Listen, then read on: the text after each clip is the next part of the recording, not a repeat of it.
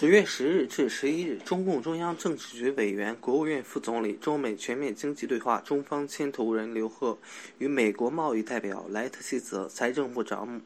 姆努钦在华盛顿举行新一轮中美经贸高级别磋商。双方在两国元首重要共识指导下，